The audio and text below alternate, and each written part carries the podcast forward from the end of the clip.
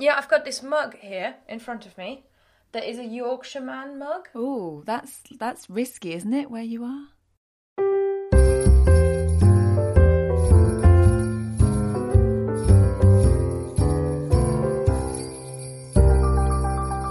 Hey folks, welcome to the Creative Language Learning Podcast with Kirsten Cable and Lindsay Dow. Hello folks, hello language lovers, and welcome to episode forty-three.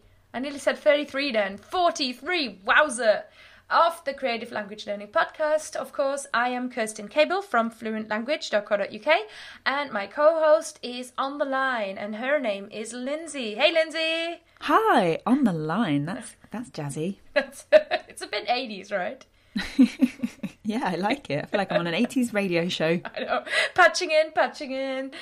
We've got Lindsay Dow all the way from Milton Keynes. How are you doing, Lindsay? I'm very well, thank you. How are you?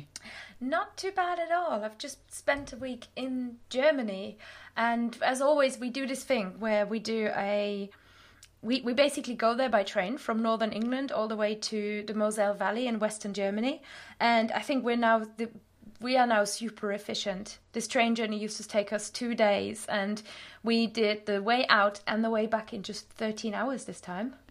Wow, I know. That's impressive. And I got this magical ticket that got us from Germany all the way to Brussels, which is six hours of train travel, and we only paid thirty-five euros for each of us. No, for the two of us. For the two of you? It's incredible, right? That is very good. It would cost me that much to, to go to London mm. for one. Oh, yeah, yeah. It would cost me... It, uh, the, the trip from England, the trip part in England is regularly the most expensive part of that whole journey. Darn. Yeah. But anyway, so guys, if, if you at any point want to know how to get around Europe really cheaply, um, I've got a few blog articles about it, but yeah, we should do it. Show about travel bargains at some point. So today's Creative Language Learning Podcast is not travel related at all, though. We have got a topic that kind of riffs off what we did in episode, I think thirty-nine it was, with Simon, or thirty-eight. And we talked in that episode about multilingual Britain and the many, many languages that are spoken in Great Britain that are not English. And a regular theme that we felt with those languages was that they are not very well known, and many of them have actually died out. So for this episode, Lindsay went and found us some experts. Do you want to tell us a little bit about them, Lindsay? Yes, so I spoke to Dan and Freddie, who are the co-founders of Wikitongues, which is an organisation that you may have heard of. Um, I volunteered for them. I've, I'm on the blog team, so we're currently working hard at bringing back the blog for Wikitongues. And what they do is they are aiming to document every language in the world. So it's, I don't like the word document. It sounds kind of, that's not quite what their mission is. I mean, they can explain it better than better than I can. Um, but yeah, it's just a really, really cool project. Okay. Oh, so we're going to get into, because my first question would have been, what does documenting mean in that context? Yeah, I, I like I say, I don't like that word. It's it's it's not quite right. Um, in short, in terms of actually the, the kind of physical quality of what it is, they have a YouTube channel, which is where they um, upload videos of people speaking their native languages or, or, you know, multiple languages that they speak to a very high level. And so it, the, the thing I like about it as well is that it's not just a case of, oh, well, we have one English video, so that's that now. You know, they're very open to the fact that people speak differently. Even you and me, Kirsten, when we speak English, when we speak German, French, Spanish, whatever, you know, we speak those languages differently. And Wikitongues is very open and accepting of that idea, which is really cool. Mm, it makes a lot of sense to have this project as well in a time where the internet really is giving a voice to people that would have never had a voice before. And it is so much easier to go out there and record ourselves. I mean, let alone, you know, I regularly describe this podcast as basically a little radio show on the internet that you and I can do. And we don't have to book studio time or anything like that. It's just so much easier these days to record yourself and to To, I guess, document what you're doing. So this is this is fascinating stuff. And having just been back to my home, the, the Moselle Valley, which is a beautiful place, um, we we speak to each other. The German I speak to, like my brother and my dad, is so different to the German I speak, say, to my students, or that I would speak um, when I'm in Hamburg, or the German that I spoke when I was in Berlin. I go into so much stronger dialect. And um, there is a lady called Yvonne Treis, I think, who has recently published two books. Now she's got the second book out. And these books are documenting the quirks and the special expressions in Moselfränkisch, in Moselle Franconian, which is how I speak. And it's been it's been so great. It's been so, like, gratifying. And, you know, you can now buy little comedy postcards with Moselfränkisch stuff on. And there's a real, like, regional pride in it as well. So, you know, seeing my own language that I never even claimed as a language kind of reclaimed and documented, it's I really resonated with a lot of what the Wikitongues interview was about. I'm really looking forward to presenting this to people. Excellent. Yeah, I think it's really important to have that sort of pride of where you're from and who you are and what you speak. Before we go into that um, somewhat heavy but super fascinating and intense topic, I've got something that I want to tell you about, Lindsay, and that's our sponsor for episode forty-three. Dun, dun, dun. Dun, okay. dun, dun. We've got we've got rec- returning a returning sponsor. We've got our good friends at Flashsticks back. I'm so excited about this. Cool. Yeah, and do you want to do you want to hear what they've been up to? So, Flashsticks, you guys know, are the foreign language post-it note guys. So they are the company to turn to if you are looking for some sticky notes that have got your essential, basic, intermediate or advanced vocabulary on. They've got that in one, two, three, four, five, six, seven, eight languages that you can get. And basically... Hang you... on, hang on. Eight languages? It's true.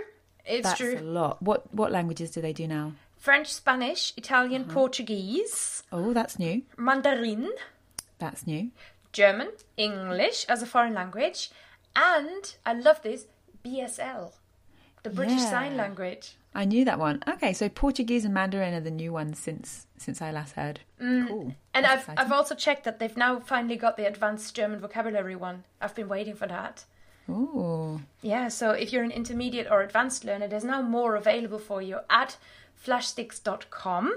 That's where you can get your pre-printed post-its no- post-it notes. Um, really, really love those. They're great as well if you're a parent and you are playing around perhaps with your kids, or you kind of, you know, your kids are learning to read and you're interested in having a bilingual household or bringing up your kids bilingually. I think this is a really great playful way of bringing a little bit of foreign language into your life without completely sort of hitting your kids with the hammer of achievement pressure.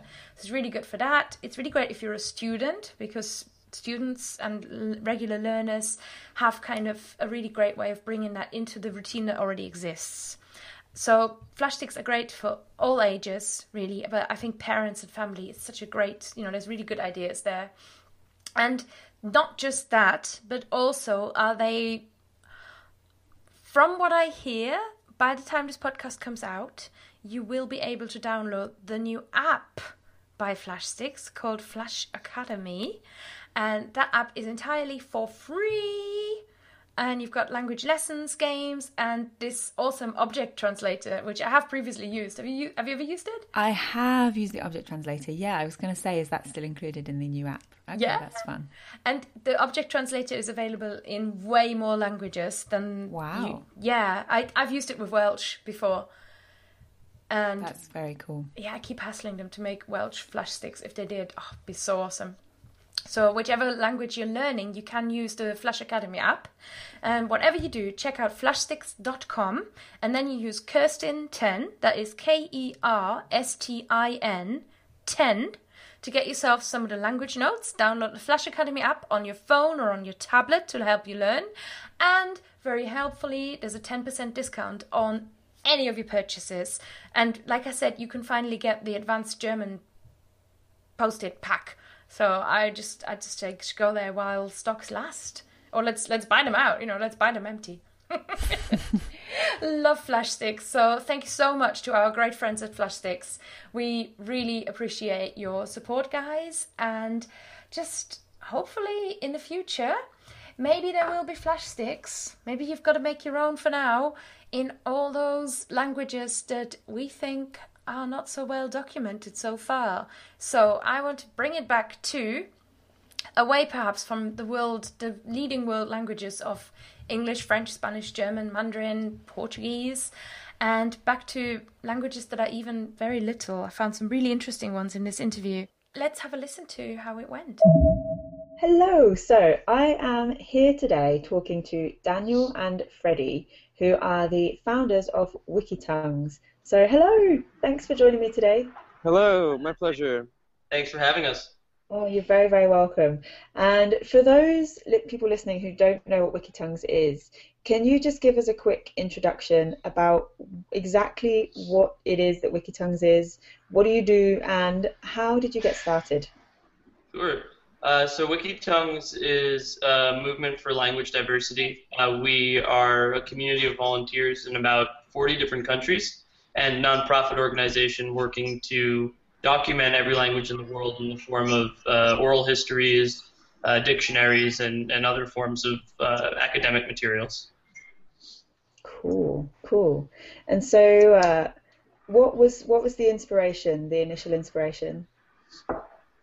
Mm, Freddie, you want to take? Sure. Uh, the project arose out of uh, a research project in, in university. Uh, Daniel was intrigued by the availability of, of, of a lot of in, information that exists on the internet, things on Wikipedia, uh, and he found himself very confused about the fact that there wasn't a more robust uh, sort of public, publicly accessible coverage for uh, linguistic information, uh, not from a linguistics point of view, but just from a layperson's point of view, be able to, to dig into the languages of the world, listen to them, see the people speaking them, uh, and, and in recognizing that there wasn't uh, that material, he he started just accruing it uh, from his local surroundings here in New York. Um, from then on, uh, over the last, I guess, three years, uh, we've uh, I came on board, and we've just been um, formalizing that and and uh, you know acquiring newer content, uh, and and I think uh, refining really the message of the organization to the point that today we have a very specific uh, mission statement uh, around the concept of language rights, accessibility, uh, awareness raising, and uh, and uh, active defense of these commu- of of language uh, as a as a whole. Yeah, so we, we we like to think of ourselves as an organization dedicated to raising awareness about language diversity, but also uh, now at this stage in our our mission, also creating tools to help people share and sustain their own languages. Um, ah, okay, I'm excited about the tools part, and we're going to talk more about that later, because um, I know there's some big news on that front. But does does it matter then? I mean, we all know that there are some languages, quote unquote, bigger than others, spoken by more people, learned by more people around the world, and naturally when that happens, languages die. And so why does that matter?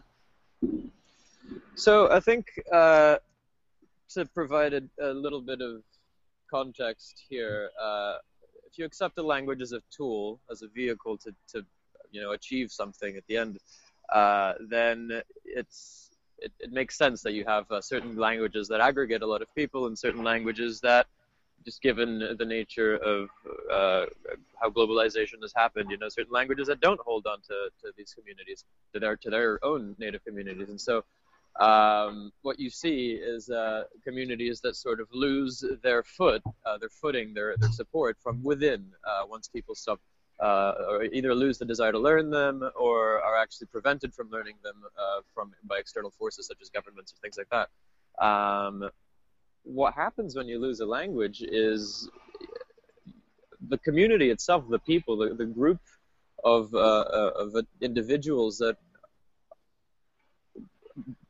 constitute that that language, uh, they lose an essential part of, of who they are. Uh, they you see this time and over, time and again uh, that communities that uh, don't speak their native language anymore have uh, incredible rates of suicide, incredible rates of, of uh, illness and disease, um, tend to have, you know, great rates of, of disenfranchisement from the government and from the economic systems in which they participate. Um, and that is just uh, a, a lo like the local consequence of, of, of losing a language. And so uh, if you, from that simple perspective, you have a lot of loss uh, that goes outside of the, the, the just the intangible uh, set of, of grammars and rules that, that constitute how, how people communicate. Um, on top of that, what is language if not, you know, a, w a way to encode memory, a way to encode experience, right? And if we have these communities that have been talking for, you know, fifteen thousand years, um, you lose volumes, troves of uh, uh, contextual knowledge, uh, histor uh, historic knowledge, which is yeah. um, very important, uh, and also actual geographic knowledge, botanical knowledge, you know, uh, things about the natural world that uh, we no longer have access to. Uh, and you'll see this from a variety of different uh, disciplines of research. Whenever you have a, a, a botanist who starts looking at, you know, ethnography and, and, and goes in and becomes an ethnobotanist, uh, they'll be discovering things that to contemporary science were, you know, completely unknown, uh, which might sound, you know, surprising or, or maybe a little weird, but like these these communities worldwide, by sheer exposure to the natural world in their own way, uh, have formed their own natural understanding, which, you know, time and again, have proven to be very accurate, right? Yeah. Without without the, the same sort of methodolo methodologies that have been developed over the last three hundred years, but nonetheless. There, you also, in studying the kind of gradient of linguistic change over time, uh, language or linguistic historians have a way of under are able to understand the way uh, different groups of people have migrated over time, and so the more languages that are actively spoken today, the more we have an understanding of prehistory. Um, for instance, there is linguistic evidence of the Bering Strait migration. Uh, mm-hmm. There is linguistic evidence of the Bantu migration um, in, uh, in in Africa many thousands of years ago. Um, and if on on that note, if you're looking at, you know, history, trying to understand why things are, uh, and I think if we have to e- explain the value of history, we can do that in a moment. Uh, but if you're looking at history and you don't have these languages uh, or access to the to this uh, fundamental piece of like human experience, uh, it's trying to read a history book with the pages ripped out. You know, you can't exactly go about uh, looking backwards and trying to understand, you know, like the Bronze Age without understanding that there were the Hittites and uh, you know, so many other communities right. outside of Greece and outside of uh, you know, the north of Africa. Uh, or the same thing in like uh, uh, Scandinavia. You have Sweden, but you also have Latvia, Poland, Denmark, you know, all of these co uh, countries coming together, which politically we all sort of know the histories of those. Uh, you know, but linguistically, uh, you, that is, it provides essentially the, the meat and bones to the, to the story. Without that, you don't have anything. So, hello, it's Kirsten and Lindsay, and we thought we will join you guys as you're listening to this interview and kind of at strategic points and take a little breather and kind of discuss what we've just been hearing, which I think is, is fascinating stuff. And honestly, I am a person who loves languages, enjoys languages, and feels a certain association and identity with language, and the same with you probably. But Lindsay, these guys are on a different level of, of how important this is, aren't they? Yeah, I mean, I think it's really interesting, the the idea, especially bringing in things about history and like the, the, the botanical stuff, you know, about that if a language dies, then these names for these plants that we don't necessarily know about die too. And and that is, that's a big thing. And you don't always think about that with sort of language death, do you? You just think, oh, A, lang a language disappears, it's a shame, people lose a culture. But people, you know, we lose something too in on a, on a wider scale. So it's in everyone's best interests to to um, kind of preserve, learn, teach, and to save as best as possible um, endangered languages. Absolutely. And it, what you said is like, you know, the people think, oh, you know, oh, it's a shame, culture is lost. I think people don't even, I think many people don't even go to that point of thinking it's a shame. I think there is a real sense in the world of sort of, yeah, what ifs, no one was using it anyway. You know, it's it's just more practical if we all communicate in one language that is mutually intelligible. And there is there is that kind of practical counterpoint where if we all spoke different languages, we wouldn't understand each other.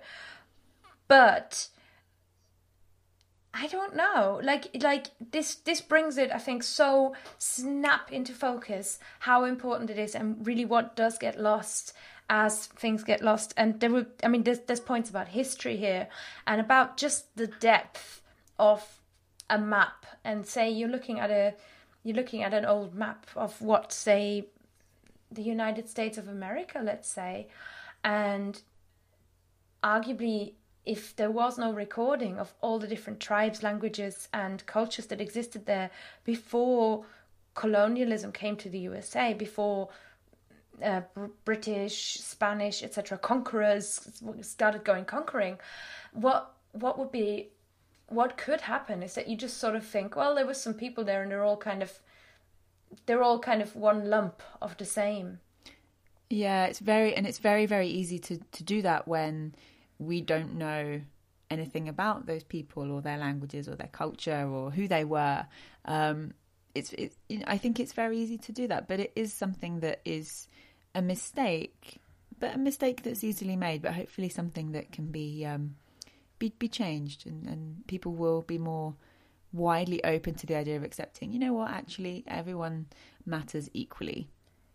Absolutely. Every, that's great, isn't it? It's a it's a point of equality. I really like that. It's a point of equality and of essentially fighting, like Wikitongues, the non-profit organisation, de- defends the right of each and every one of us to be heard, no matter how we speak, no matter what, what vocabulary we use, and no matter how we put the, the, the things that we express together. I think that's amazing. Exactly.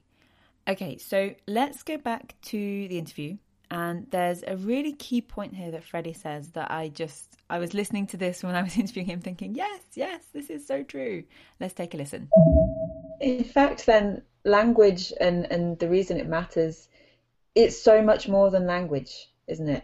Language is a metaphor at, at yeah. the end of the day. Language is a, a way of understanding people, right? And yeah. So if we say people matter, human rights are a thing, right? I think uh, another aspect that we haven't brought up here is that there is such a document as the Universal Declaration of Human Rights.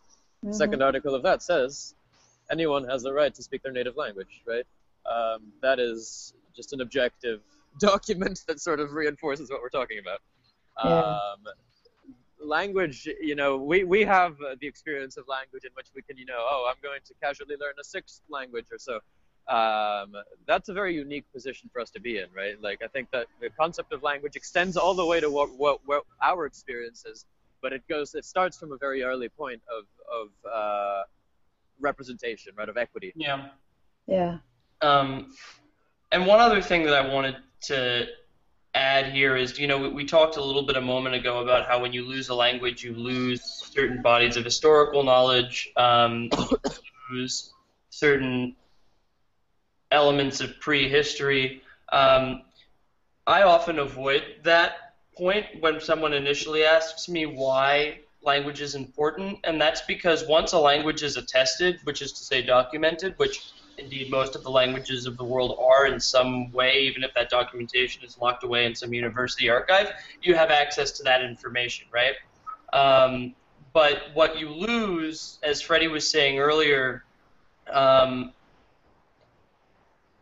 is a community, is is is human diversity. Um, you know, in, in the south of France, there used to be, uh, the, the predominant language historically was a language called Occitan, and that was actually the first uh, Latin dialect to be written down, right? So most of the southern European literary tradition actually begins with them. It doesn't, it's not Dante, it's not Cervantes, it's not uh, Ausius Mark, it's it's it's it's the Occitanian troubadours, right?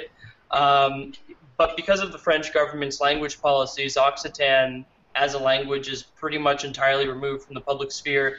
In most places in public Fran- in France, in southern France, you can't expect to go into a store um, and and speak it with anyone.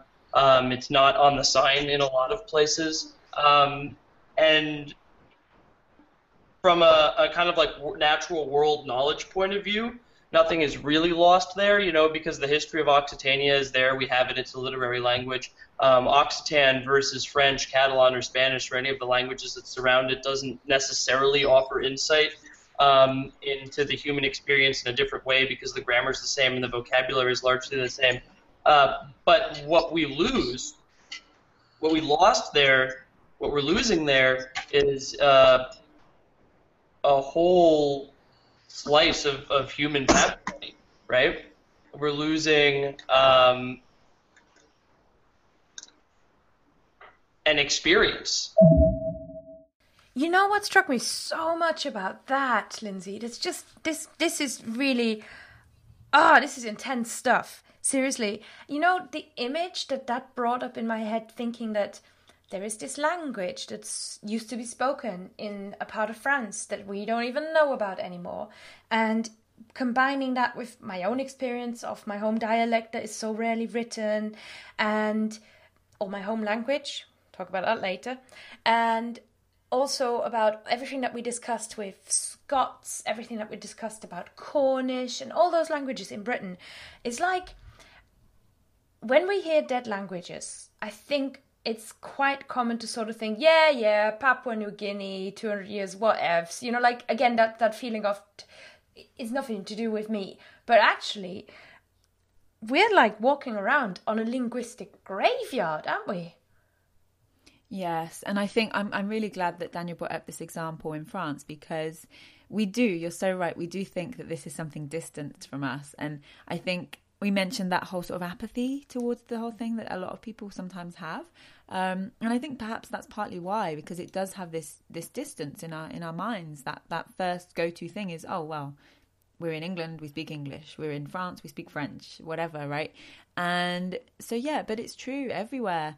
You know, this is something that happens everywhere. And granted, it happens more in certain parts of the world and, and certain places more than others. But that doesn't mean that we're not all connected to this in some way. Mm, absolutely. And when you say, you know, we're in England, we speak English, it's so easy to think we're in England, we speak English, and that's the way it's always been. You know, yeah, which is which is definitely not true. Yeah, and it's but it's so easy to to I don't know, it's so easy to go there with your mind. And you know, not even, you know, it doesn't mean that you're, you've got a low level of education or that you don't know any better. It is literally just, it's just thinking how we think. And then the next step from that is to dismiss dialects because they're not, you know, like what's always been there, but actually they are what's been there way before anything else. Yeah, absolutely. This is why I think the, the Celtic language re- revival or Gaelic, whichever way you want to think of it, the, you know, the revival of Scots Gaelic and, you know, to a very smaller, much smaller extent, Cornish and Manx and Welsh in the U K is such an interesting place to look right now. Um, I, I'm reminded of an episode of The World in Words, uh, a podcast from N P R, um, which if you like our podcast but you wish we had more budget, then you should listen to The World in Words. But it's because they, they're so well produced. And they, they had this episode about Welsh and said that the language revival that's been gone, going on with Welsh is something that the world is currently like looking to as an example of going, how did you, how did you do that? How did that work exactly? You know, like, what is it that you guys did?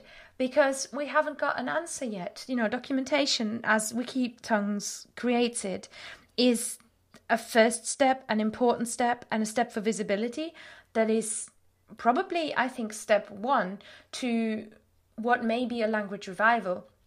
But yeah, also to know that a language revival doesn't mean a threat is is important. You know, like, just because you're bringing back Welsh doesn't mean you're threatening English as such. Yeah, yeah. And it, it also um, doesn't have to be a case of by the point where it's on death's door, so to speak, that you think, oh no, we need to do something about this. You know, it can be any stage where you think, let's speak this language more. I'm going to learn this language.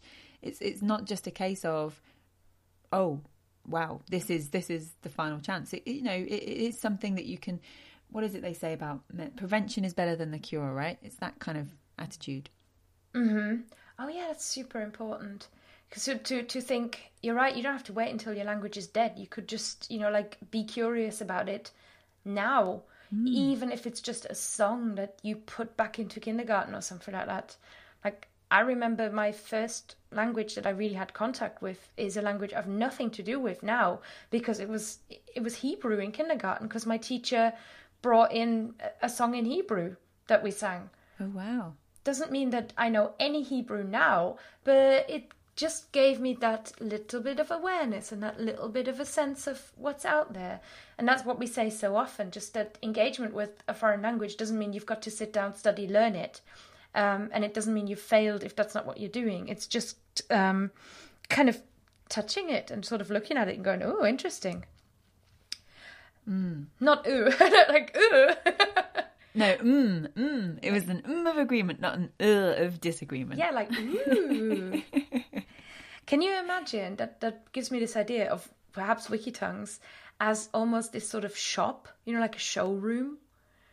Oh, of languages. Yeah. Yeah, it's very addictive. If you go onto the YouTube channel to kind of sit and just watch through this mystical array of, ooh. Yeah, exactly. What language is this? It's very, very fun.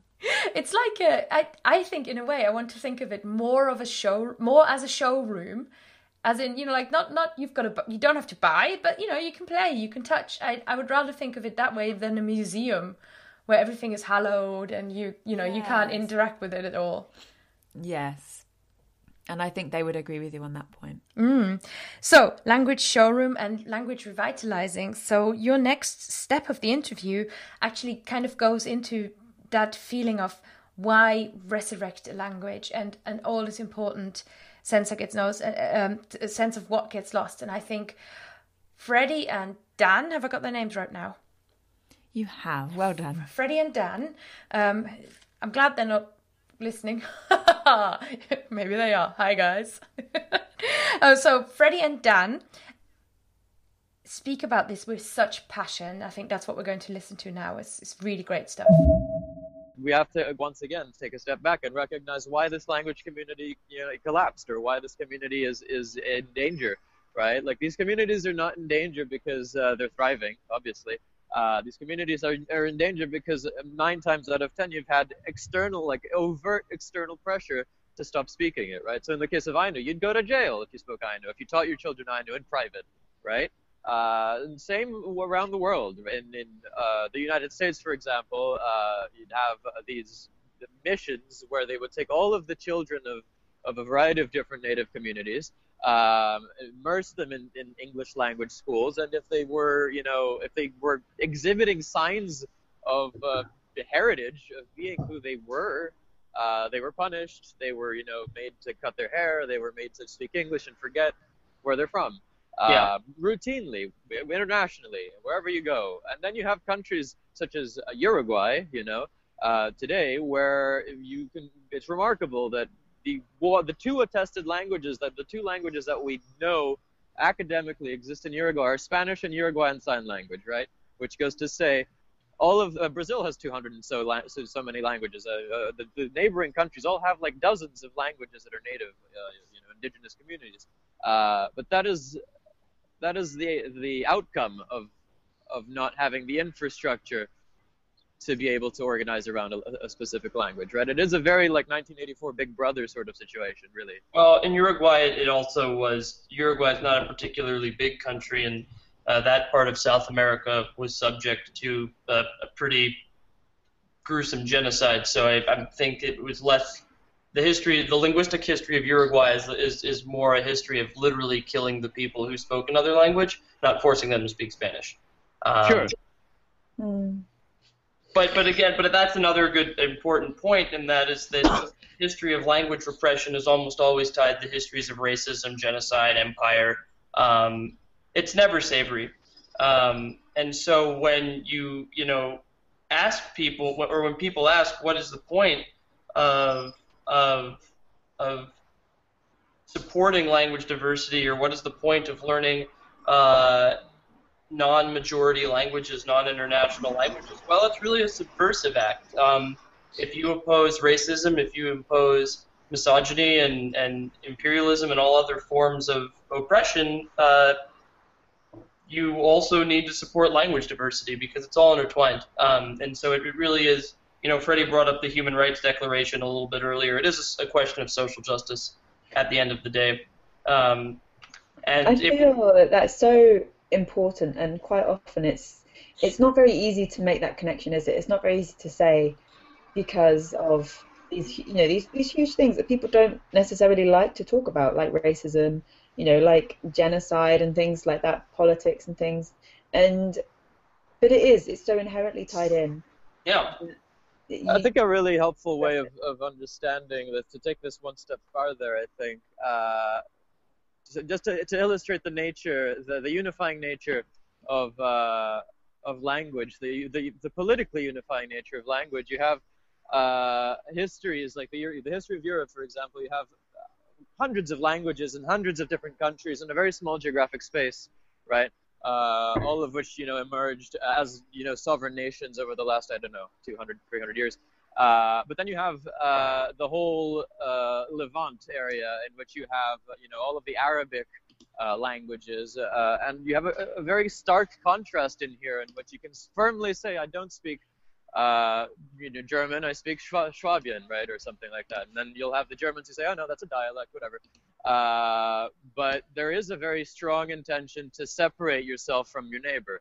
Uh, whereas in the Arabic-speaking world, everybody speaks Arabic first and foremost, and you can meet a person from Iraq and they say, I speak Arabic, and someone from Morocco and say, I speak Arabic, and all of a sudden they're not mutually intelligible languages, right? You can kind of understand, but it's, it's about as close as, uh, you know, Italian and Portuguese or Spanish, yeah. um, which have, you know, their own unique sovereign Uh, political, national identities attached, right?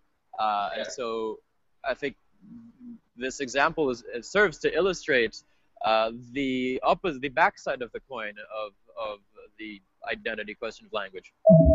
I have a question for you after listening to that, Lindsay. Hit me. Okay. You know how Dan mentioned the dialects in Germany, and that feeling of identity and the idea of wanting to, you know, like wanting to assert a difference between you and the neighbor and the, or the other person. To what extent, and I'm I'm reminded of of your amazing uh, rendition of of Scottish dialect uh, when we did the English show, and I wonder, or the British show more more accurately, I wonder about you, as an English speaker, how much do you differentiate yourself from, say, other English speakers? Probably not as much as you would. So I speak English. That's it, really. That's there's there's no... And the reason is that when I grew up, I always thought I sounded like people did on T V. And... you know, there was no distinction in my accent, and people certainly had accents in my family. I've told you this before, I have family in Lancashire. So, you know, they had an accent. I have family in Wales, in Scotland. They had accents that were different to mine. And so I assumed that because how I spoke sounded like on the T V, I didn't have an accent. And for a long time, I believed people say, no, you do have an accent. You say you say this word like that way and that word like this way. And, you know, and, and of course, now I know everyone has an accent. But mine is not necessarily as rigidly defined as others. So I, I, I don't identify as anything um, on a kind of deeper level, perhaps, than I speak English. I wouldn't say I speak Northam- Northamptonian English, you know, or English with a Northamptonian accent or anything like that. Mm-hmm. I, I speak English. I sound like from, I'm from the South. That's pretty much it. Yeah, I wonder. I was see that was a thing that that I were that I wondered about. Maybe that maybe it is that. Maybe it is that the English that you speak, maybe because you grew up with your your particular type of English being spoken so widely in the media, you know, so you kind of feel like this is around me, this is around me. Maybe it yeah. feels like you are really super represented and you're kind of really comfortable growing up where you are. Yeah. That's yeah. really interesting. Whereas I guess if you are a person and you notice a difference and you feel like you're not represented, the, the desire to assert your difference becomes stronger, right? Maybe it's that. Perhaps, although I would argue that sometimes it doesn't become stronger. Sometimes mm. it does become weaker. Like I think we touched on this earlier and I'm sure we'll touch on it again later. Um, yeah, yeah, definitely. I think, I think you're right.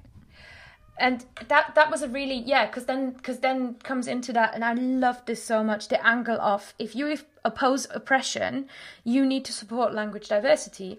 In other words, if you oppose any kind of, anyone being made to feel like they are less than anybody else just because of how they speak, then you've you've got to support, you know, Wikitongues and this non-profit and the mission of Wik- Wikitongues. Wikitongues. It's so, it's so important in that sense. And may I, I feel this even like living in the north of England. I feel like there is a different sense of having to assert local pride or local kind of dialect pride ever so slightly. I think it's really important for people around here to... And and rightfully so, kind of to be heard. Hmm. Yeah, I've got this mug here in front of me that is a Yorkshire man mug. And it's Ooh, got stuff... That's, that's risky, isn't it, where you are? Oh, well, no, because Christian's a Yorkshire man. So my husband is a Yorkshire man who moved to Lancashire as a kid. But his parents are Yorkshire. Brave man. Yeah, it wasn't his choice, I think. It was too little. But his parents... Um, when he speaks to his parents, he goes way more Yorkshire. So, right. um, but, you know, this is kind of that thing where it's like, you know, you get mugs with Yorkshire man sayings on. Uh, that's kind of this part of this sort of local pride, local identity that I think is so extremely important. Yeah. So you would never find like sort of paraphernalia or a little uh, phrase book or anything like that for where I'm from. Not like because the there's nothing. Northamptonshire speak. People say duck. People say, "You're right, my duck." Uh-huh. Is that a thing? Have you ever heard people say that to you? No, people say love around here. "You're right, love." Oh yeah, people say love, but people say duck as well. Uh-huh. That's probably the closest thing we have to anything remotely unique to a dialect. I really like that Wikitongues brings in this kind of activist mentality to languages. I've never seen that before. Yeah, they're very, very cool. Definitely. So, okay. And you know what else it reminded me of? When you were a small child, maybe eighty, ninety years ago, and if you were left-handed, you would have had that educated out of you. You know, you would have basically been forbidden from being left-handed. Are you left-handed? Even though, yeah. Oh. And my grandmother told me to write with a pretty hand when I was a little kid. Because she had it educated out of her, because I think my grandmother was is genetically left-handed and has been completely, you know, she was completely forced to write with the right hand. Okay. So when I started, you know, naturally taking a pen in my left hand and writing with left hand, she she wanted to stop me, you know, and, and my parents sort of had to say, yes, it's, we don't really do that anymore, it's cool. Um, but it's that thing. Luckily, she was a woman who very happily got to speak the way she spoke, but it's it, I don't know, it feels kind of like like there's a similarity there, there's a similar strain there in, you know, not letting people be how they're born. Yeah, I think, yeah, obviously we're not born with language, but it's still something that we we grow with and that we learn as we grow. And so yeah, you're right, I agree, there is definitely a similarity. And his Nope. History plays into it so, so much as well, because you've got that kind of, you know, you've got what what what what they describe about Spain, or I often think about Spain, you know, like they've got Galician and Basque and Valencian, et cetera. And in Spanish, they've done a really good job of kind of identifying those as their own languages. Mm, yeah, not necessarily always, but yeah, I think, I mean, in, in comparison, like we touched on um, France and, and, and the south of France earlier. When I learned French, mm-hmm. I didn't know that there were other languages spoken in France for a much longer time. Whereas when I learned Spanish, it was pretty much lesson one, lesson two. And they said, so Spanish is not the only language spoken in Spain, kids. We were like, hang on a minute. Then why are we learning it? you know? Mm. Um, so, yeah, it's interesting. I think there's more of an awareness, perhaps. Yeah, and every every language treats it slightly differently. So in English, it's just like, here's some standard English. And in German, we also kind of go that way. So we, we sort of say, yes, dialects are real and they are important and you will definitely encounter them. However, Hochdeutsch is all you need to learn. And it's it's a kind of practical perception as well. Anyway, yes, let's listen to the next clip. I'm glad that you brought this up, this uh, this kind of topic of, of, of dialects and things, because one thing that I noticed about Wikitongues from the start is how it's not just a case of, okay, we've got, because one, one aspect of what you do is, is the video side of things, of kind of documenting um, every language in the world, right? So it's not just a case of, oh, we've got someone speaking English, and that's English done. Well, you know, you, you, you've recognised from the get-go that actually that person speaking English, I mean, we're speaking English now, right? But from completely different backgrounds, with yeah. completely different styles and, and, and kind of uh, uh, nuances and everything else. And it does vary. And so, I mean, is there a particular language or dialect or something that you've documented that you're especially proud of? Well, we each have different ones, so Freddie can go okay. first. So I think... Uh... Before we, uh, before I jump into this, I'd just like to take a second to, to make a distinction between the terms language and dialect. Yeah, um, absolutely. In the in the sense of observing that there is no consensus on the difference between the two, uh, other than uh, the political implication of using one to the other, right? And so the the general way of understanding the difference between the two is to say that a language is a dialect with an army and a navy. Um, that is it, right? So it's a political distinction to say that, you know, uh, you are from the northeast of Spain, you speak a dialect of Spanish called Catalan, right? We know that is actually just not true, uh, objectively, but that is a, a, a claim that's made when trying to, again, flatten uh, these national uh, tensions, right? There's one hundred ninety-three countries in the world. There's seven thousand language communities, right? On average, that's thirty-five languages per country, right? Um, we know that it goes from having seven hundred languages in a country like New Guinea to having, I guess, two, like in Uruguay. Um, so it's, it's very lumpy. Uh, however, to, to get back to your question, my favorite example, my, my, my proudest uh, language that we have on Wikitongues right now um, is... Uh, the Ainu language, which is a, a language from the north of, of Japan, um, which has been brutally, brutally oppressed um, and is now sh- starting to show th- uh, signs of, of revitalization and, and uh, you know, acceptation, I guess. That's not a word, but... Acceptance? Acceptance. Uh, yeah, I claim, I claim my, my English is a second language card right now. um, and yeah, uh, the acceptance of the community into a, a greater national community of Japan, right? Um, um, you said before we went to record, was there ten speakers at one point? Uh, there are today ten or today? thirteen, thirteen wow. native native speakers, which is to say people who were born and taught the language, and they're all, I believe, over seventy. Um, we have a, a community of second uh, second language speakers. Uh, of Ainu that is, is emerging, uh, I think also around this zeitgeist of uh, the Ainu identity uh, and finding value in that. Um, it's similar to the Aragonese question that I brought up earlier, where there's more second language speakers than first language speakers, because uh, the younger generations on their own accord at an older age decided to bring it back. Um, and you're starting to see that more and more uh, among uh, marginalized communities, which is a really great thing. Mm, definitely. So, Daniel, what's your most, uh, your, your proudest language you've documented so far?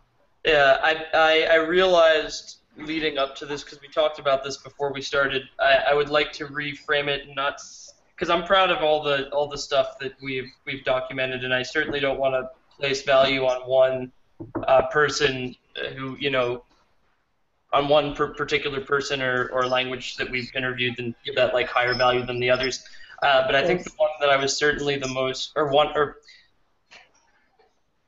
trying to find a way to say this that, that I'm comfortable with saying it. But uh, I'm just going to go ahead and say it. Uh, the um, I think I'm most excited about having recorded a language called Nafasana, uh, which came to us uh, from uh, a really cool volunteer named Sarah Doyle from Vanuatu. Um, and, well, she's from Australia, but her husband's from Vanuatu, and they live in Vanuatu together. Um, and she works there and all that stuff. Uh, it, the Nafasana language had never been documented before she took this video. Um, so that means it is uh, remains unclassified. Uh, there's no linguistic uh, testament to it. Um, if you look at in any of the linguistic censuses, ethnologue, glottolog, if you try and scour Wikipedia, like you will find no references to this language. And what I really, what was kind of uh, paradigm shifting for me in this case was that the first thing is when you think of an undocumented language, you might think of an uncontacted village in like the Amazon or something like that. Um, but no, all that means is that uh, a linguist never showed up uh, to this uh, island where they speak Nafasana, right? So Vanuatu is an archipelago country. It's got dozens of islands, uh, and hundreds of languages. So all that means when we say this language isn't documented is that someone from Harvard uh, didn't show up and say, hello, could I do a grammar with you? Yeah, and so that that's really interesting, and and and and it kind of illuminates how that that old paradigm that you only know what you know, um, and so even that number seven thousand languages that's thrown around a lot is uh, only to the best of our knowledge, and that even in a world that is as globalizing as ours, um, there's still so much. Um, I remember I was talking to someone the other day about uh, the U S and she said, "Well, uh, you know, we only." She, she was trying. She was doing that thing that that uh, uh, U S Americans often do, is they talk about how diverse Europe is and how not diverse the U S is. Because oh, really? yeah, oh yeah, we do that all the time. Like a U S American goes to Europe and they go, "Wow, it's like it's the same size as the U S, but." There's all these different languages, and what they mean by all these different languages is not the two hundred or so languages uh, of the E U, but rather like the ten official languages that they see, and that kind of blows their mind.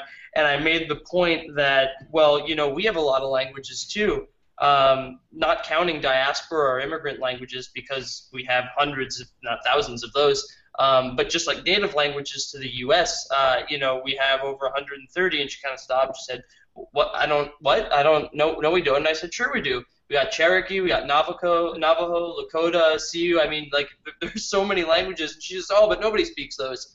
And I said, sure they do. Plenty of people speak them, just not your friends. Um, she still, like, paused for a second, and, and, and uh, it, she actually really pushed back on this point. Like she, it took her a moment to accept the objective truth that there is a wealth of native linguistic diversity in the U S. I was very intrigued by this when Dan first told me this, because uh, I I found it really interesting that, you know, he said, especially the line, sure, people speak these languages, just not your friends. Mm-hmm. And that's that whole thing we, we mentioned earlier, isn't it, about the distancing. Even when it is closer to home, it still feels far away sometimes, because it's just not the people that are in our immediate circles necessarily. So it does still feel just as far away, even when it is closer. I agree. I agree. And it's it was quite... It, it was really interesting to hear it put into such kind of stark terms in a way. Mm. And and kind of puts it into context of as well. I felt like, the again, the you kind of... Maybe it's safer to not acknowledge sometimes other languages, because you don't understand them.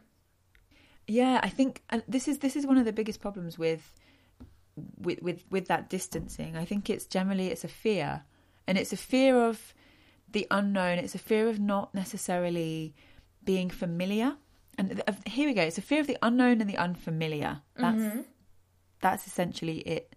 And that's one of the biggest problems of of the bad stuff in this world, really, is that because we're afraid, because we don't know. We we've never we don't have people in our immediate circles that speak different languages. And if you bring it into a wider context, that are in the L G B T community, or that are of different race or religion, or, you know, and so it's something that is difficult to to uh, to resolve, if that's even the right word, you know, because it's it's you might not necessarily want to be friends with someone for just to kind of fill that token role. That's that's definitely not cool.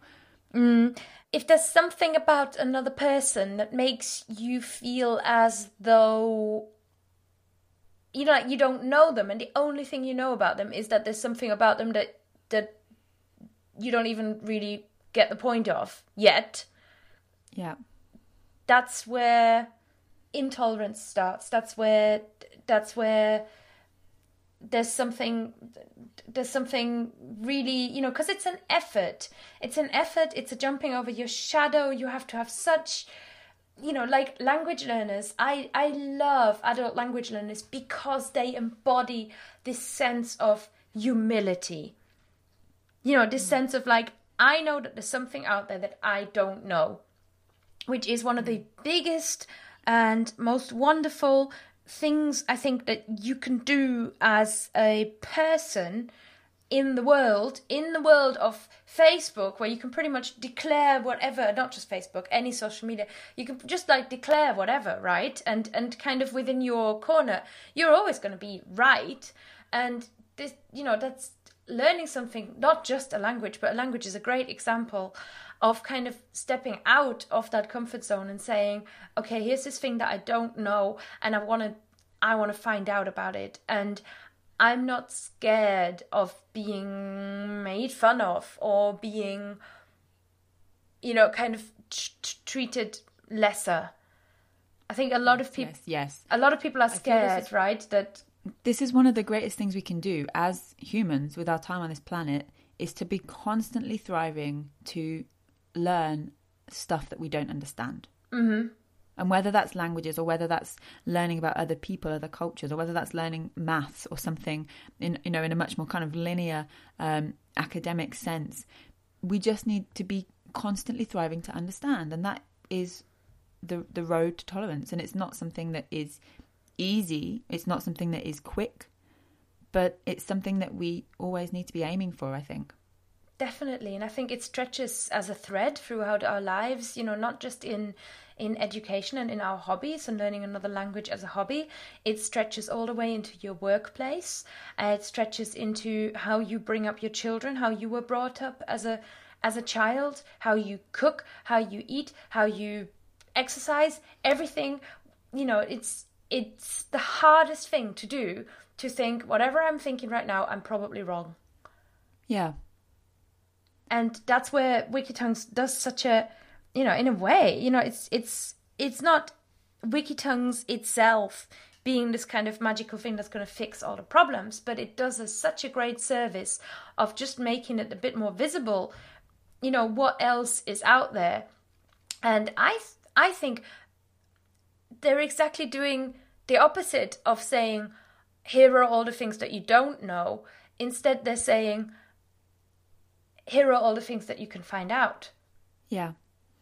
And it's interesting, you mentioned earlier as well about the idea that what Wikitongues do in terms of YouTube and that documentation side of things is really step one. Well, they're also going one step further now, which is really cool. Mm, how are they doing that? So they recently, at the start of this year, had a Kickstarter project which got fully funded for an app called Polly. That's P O L Y as in polyglot. Yeah. And this is an open source app for sharing language. So it's it's more than just the visual and the audio. You've also got a chance to um, to share kind of almost like mini phrase books, if you like, in different languages. And it's really cool. It's a really, really cool project. And I'm excited to see this happen and to come into uh, fruition. So yeah, fruition. Have you? I love that. I love that. Have you seen it kind of in action? Because I think they they've said they'd release it to volunteers at some point, but it's yeah. not like you can like download it onto your phone right now. I haven't seen it just yet, mm-hmm. um, but I am a a core supporter of the app, so I'm due to get kind of get get first innings, if you like, which will be January twenty seventeen. What's it going to look like, do you think? Um, there are a few pictures. If you visit the Kickstarter page, you can see. So we can put that in the show notes. Absolutely. There are a few pictures of the, the kind of prototypes they've been working on. And it looks really, really beautiful. It looks like, you know, when you're in Facebook Messenger or when you're in kind of iMessage and you're talking to people, it's that kind of um, interface with, yeah. the, with the with the forms of, of text. And um, and like I say, it's open source. So you know, people can add to this. I think their end goal as well with this is to make it offline. So if you're going to visit um, some some people that speak a remote language with no internet access, then you'll still be able to add and to contribute to this. Oh, wow. It's okay, huge. And it's very exciting. And you actually then, you can record kind of in the field using your phone? Yeah, so I think you can record audio with it as well. So you've got the text, but you've also got the audio alongside that as well. Yeah. Oh, amazing. So cool. Yeah. Yeah. Okay. Well, I've got a little bit of um, a part of, from the clip. And so we can hear a little bit more from Dan and Freddie about the app. Folio allows any person to create uh, translation dictionaries, right? So phrase books um, between any two languages that you want. So let's say you speak um, English and you speak French, and you want to create, you know, a little a little introduction to French uh, document. You can, but if you want to create an introduction to Occitan, you can do that too, right? Or an introduction from Occitan to uh, Catalan, right? Why not? Uh, all of a sudden, you have this very lightweight interaction that allows you to uh, to capture these direct translations between any two languages in the world. So you recognize for the seven thousand languages generally spoken today. If you if you do direct translations between all of those, you have forty-nine million one-to-one translations, which means that you can have your Portuguese to your Mandarin sign, the Chinese sign language, you, uh, direct translations. You can have your, your Ukrainian to uh, British sign language, or even like American sign language to British sign language, given that the two are not mutually intelligible. Um, yeah, they're different languages. Not everyone yeah. knows them. Uh, and so all of a sudden now we have a, a platform for anyone on uh, any computer or, or uh, smartphone to be able to, and hopefully soon enough any regular uh, cell, cell phone um, will be able to participate, to share their language, to learn other people's languages, um, and create a community that really prizes and celebrates uh, diversity, linguistic diversity. I love this so much uh, because I feel so so frequently it's kind of, I mean, for, for me as a native English speaker, it's relatively easy to find materials for most languages if I want to learn something, you know. Yeah. Um, of course, not as easy for for some languages as others, absolutely. But the idea that it could be from any language to any language, and this is open source, right? So anyone can add to this. Yes. yes. Um, and, and we hope that there will be multiple. One thing when I when I am talking to people and I explain poly, sometimes the understanding is that there will be like a single ultimate dictionary for each language, and that's not the case. We want as many users as possible, creating as many dictionaries as possible, offering as many different takes on languages and interpretations of different languages as possible. Um, and the code is open source too, uh, so uh, th this is really a project that we want built from the ground up. Nice, nice. And so when do you expect Poly to launch? Because it's not available yet, is it?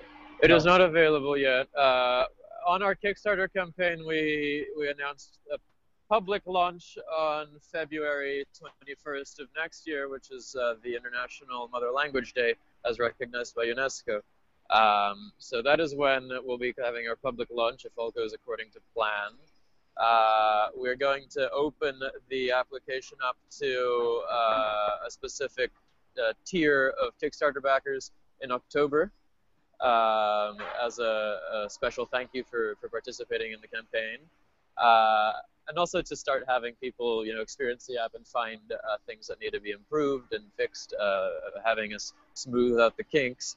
Uh, and we're going to open this up, hopefully, uh, to our own internal volunteer community for to start collecting content as early as a month from now, um, really? So that we can, uh, you know, start having uh, accruing content uh, internationally already, such that whenever you start having uh, users, there's already an interesting array of languages uh, in there. Wow. Yeah. Actually, I'm really excited to say this, but uh, I recently was put in, Sarah, our volunteer from Vanuatu, recently put us in touch uh, with Lopez, who is the, the, the gentleman featured in our video of Nafasana, and we might be working with him to produce the first dictionary of Nafasana ever, um, and that is really exciting stuff. So I'm really pumped about that. Uh, yeah, absolutely. So you should be. And well, thank you. Um, for talking to me today and for taking the time out of out of your days to uh, to chat and to share about Wikitongues and about Polly. So, oh gosh, so much in everything in everything that they're saying. So first of all, um, I just want to give a real thank you to Freddie and Dan from Wikitongues, which you can find at wikitongues dot org. It's the non-profit organization that is dedicated to documenting languages and variations of languages everywhere around the world. They've got an amazing YouTube channel. Um, they've got a blog that is being resurrected by Lindsay as we speak, and just not on my own, I should say. Not on her own. There's a, there's a good team of us, um, and just really a worthwhile and actually a, quite a cool internet rabbit hole. So if, once you start watching, you're going to find yourself watching anything. Now, Lindsay, you just um, expressed a lot of excitement to me about Vanuatu.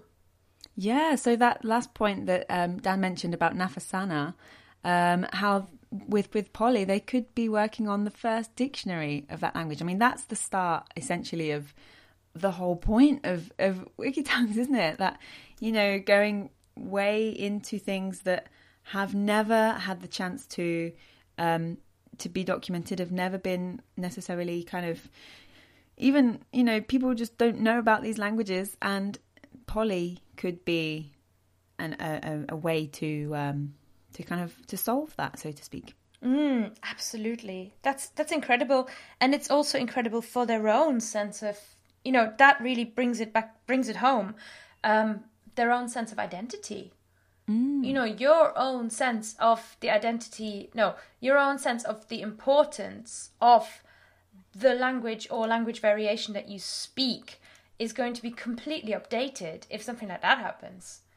Mm. Which yeah. is super cool.